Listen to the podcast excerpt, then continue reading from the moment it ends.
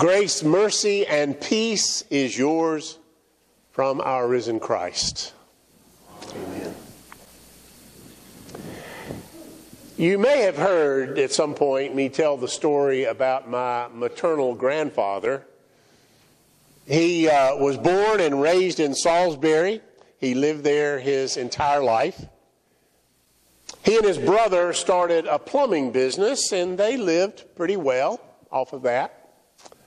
And he had a friend that he knew all his life, a guy by the name of Ralph Ketner, who also was born and raised in Salisbury and who started a grocery business there. And after a while, he, Ralph Ketner decided he wanted to expand his grocery business, and uh, so he was looking for investors. And he came to my grandfather and he said, Cliff, if you give me $500, I'll make you a rich man. My grandfather replied, Ralph, I have known you my entire life. There is no way I'm going to give you that much money. Well, if my grandfather had done that, my life would have turned out very differently. Because you see, Ralph Ketner was the founder of Food Town, which came to be known later as Food Lion. And that $500 initial investment would have been worth tens of millions of dollars. I tell you that because my grandfather was someone who did not take that first step. He didn't see an opportunity and reach out and grab it. Even though he knew the person all his life, he was not able to get himself to take that opportunity. And I thought about that as I was reading through the gospel text for this week. When we read this story, I think immediately our minds jump to that part where the disciples leave everything and follow Jesus. I mean, we just sort of, we begin to think, oh my gosh, how in the world could they possibly have done that so suddenly, so dramatically? But Matthew gives us a little bit of a clue as to how they might have come to do that. Matthew tells us, excuse me, Matthew tells us that Jesus had moved into that region and was living there. So there's a, a fair chance that the disciples at least knew a little bit about Jesus. And I suspect there's a chance that they may have heard Jesus preach. Repent, for the kingdom of heaven is near. And I can also imagine that that message that Jesus was preaching might have been the source of some conversation as they mended their nets or pulled in their fish. So Jesus was probably not a complete stranger when he came calling them to fish. And that is really helpful to me, and maybe to you too. Because, like I said, when we hear this, it just seems so unbelievable that they would drop everything and follow without even asking any questions. It's, it's like we get this idea that these disciples must have been some kind of superheroes of the faith. And it makes it very hard for us to relate to them. I, I mean, I, I don't know if I would receive a call like they did, but, but I have a pretty sneaking suspicion that I would not be able to follow the way they did. At least I used to think that way. And so now I'd like to explain to you how I've come to understand that differently now. And the best way for me to do that is to share with you the story about my call. Last week, if you were here, you may remember I, I, shared with you a time in my life when I was really miserable because I did not know what I was looking for. But at that time in my life, I will tell you one thing I definitely was not looking for was a call to go to seminary. There is no way I was going to follow in the family business.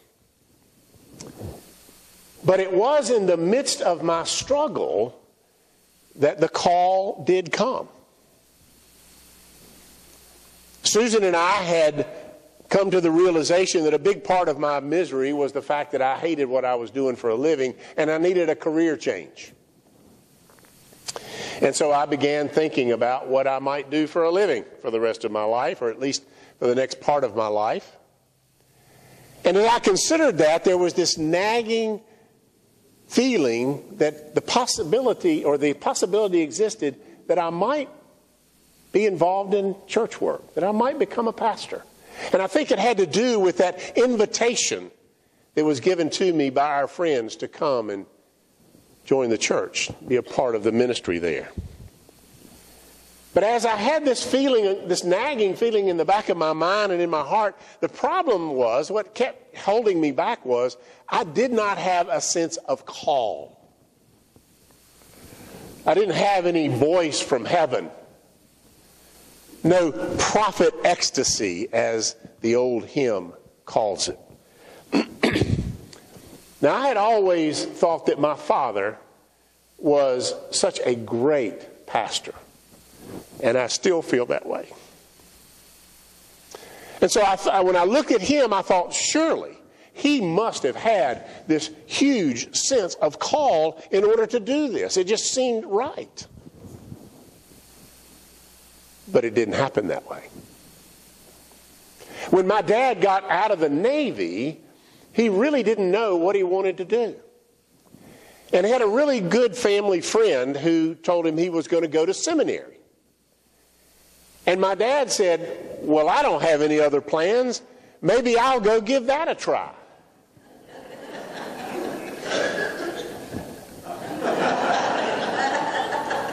give it a try? No burning bush? No voice from heaven? Give it a try? Yep. That's what he did. He didn't have this dramatic sense of call at all. All he did have was his faith, his relationship with Jesus, and a willingness to take that first step. And so I thought, well, if that's the way he did it, maybe that's the way I could do it too. And I did. I didn't have any lightning bolts. There was no descending dove coming out, no parting of the clouds, none of that.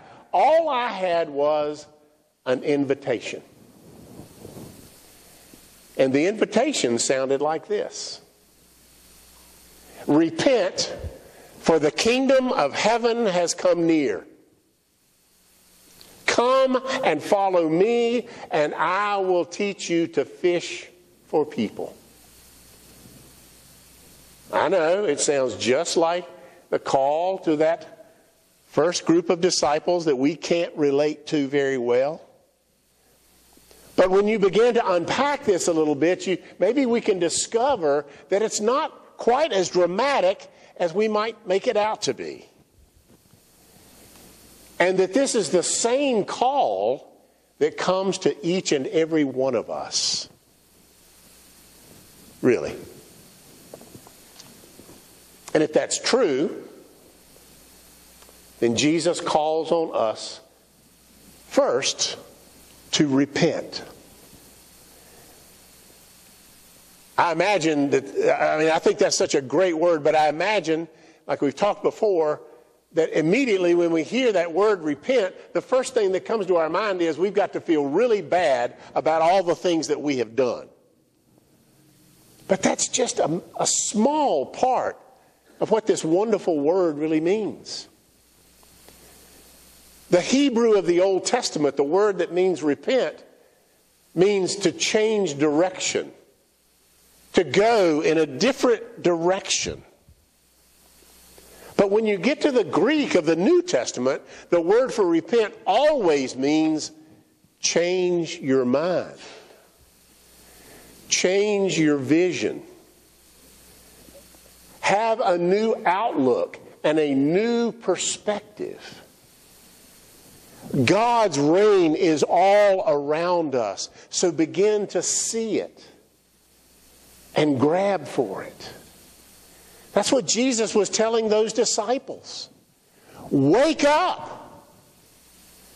God is all around you. Come and follow me, and I will teach you to do something you never dreamed possible. I will teach you how to fish, but to fish in an entirely different way, in a more meaningful, in a richer way. This is the chance for a new life. So come and follow me into that life. Ralph Ketner saw a new possibility about his business. And he invited my grandfather to join him in that new vision. But my grandfather didn't take that step. I needed to see things in a different way. And the call came to me to wake up God's kingdom is all around you. Grab hold, follow me. And I did manage to take that step. And, well, I'm here.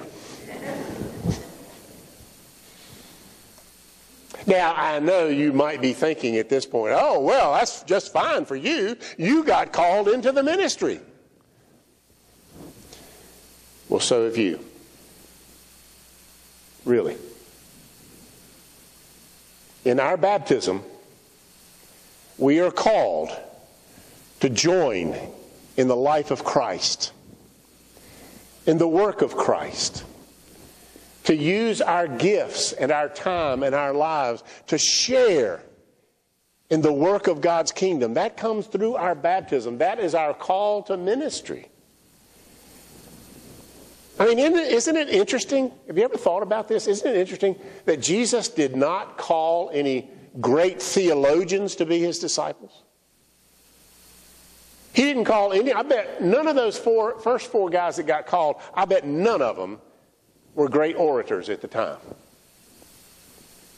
He simply called some, some working guys who knew how to fish. And he invited them to do what they already knew how to do, but do it in a dramatically different way. Come follow me, he says. And that's the invitation that he gives to all of us. Come and follow me. And I'll teach you how to do things differently. That, that invitation to come and follow is an invitation to come and be close to Christ. And when we draw close to Him, He helps us to understand our need to repent, to see things differently, to understand life differently, to see God at work in us and through us. And once we begin to see that, and that, be, that becomes part of the way we live our lives, then God says, go fishing. That's our call to ministry go fishing. So, what's important for us to remember today is that God doesn't choose us, God doesn't call us because we're the prettiest, because we're the richest, because we're the smartest. God calls us because we are God's children. We are God's people. We're loved in spite of ourselves. We're forgiven of all of our foolishness. We are given the possibility to live a new life every day because that's the way God does things. And when we begin to see how that takes shape in our life, and we begin to live according to that, that understanding, that's when God says, Go fishing. Go fishing. The truth of the matter is, a church that doesn't fish is not Jesus' church. It's that simple. A church that doesn't fish is not Jesus' church. And when I got to thinking about that all this week, I began to think again about this. Our new logo. I want to thank Susan Gazelle and Chris Descharm for their creativity in making this possible. I mean, I hope you see a ship, a boat. And this was based on the boats that we have in our windows. Right? And I know for a fact, without any debate whatsoever, that you folks like looking at those boats. I've seen you do it mostly during the sermon.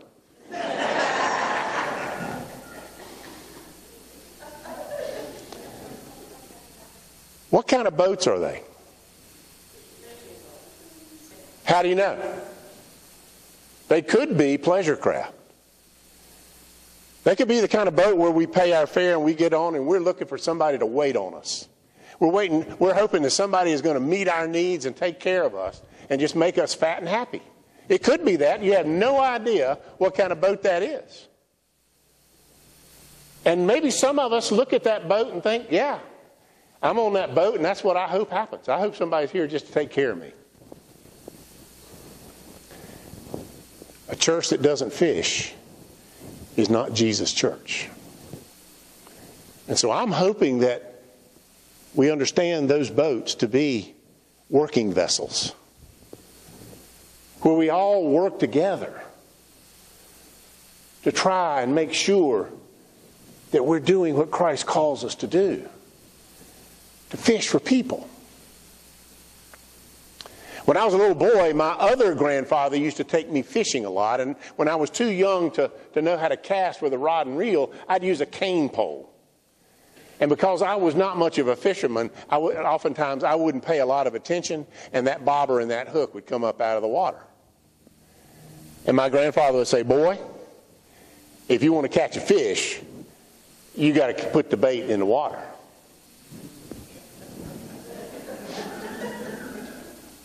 Well, yeah.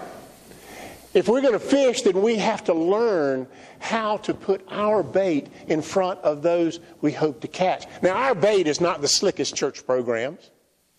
It's not the best church music. It's not even wonderful preaching. Our bait is the love of Christ, freely given it's the acceptance of the God who has accepted us, welcoming all, regardless of who they are and where they've come from and how deep their faith is, what they look like, what language they speak, or who they love. That's the bait. Because that's what has caught us. That's what has drawn us into this ship this boat. The fact of the matter is, we can't just ride the boat and hope the fish are going to jump in. It don't work that way. We've got to make sure that we're putting the bait out there. Fishing for people by sharing the love of Christ with them. Now, not everybody's going to take the bait. Not everybody, not everybody wants to get caught. That's not up to us to determine. We simply do what we've been called to do and trust that God will make the difference, make up the difference. Jesus didn't call those first disciples to sit around and talk about what a great guy he is. He called them to fish. And a church that doesn't fish is not Jesus' church. If we were doing everything that we needed to do, this boat would already be jam packed. So, dear friends, I hope you know that God has called us to be fishers.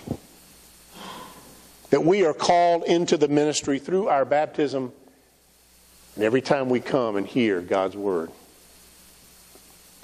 And when you come here, and you start looking at the windows, I hope you'll remember it's time to go fishing. Grace, mercy, and peace is yours from our risen Christ.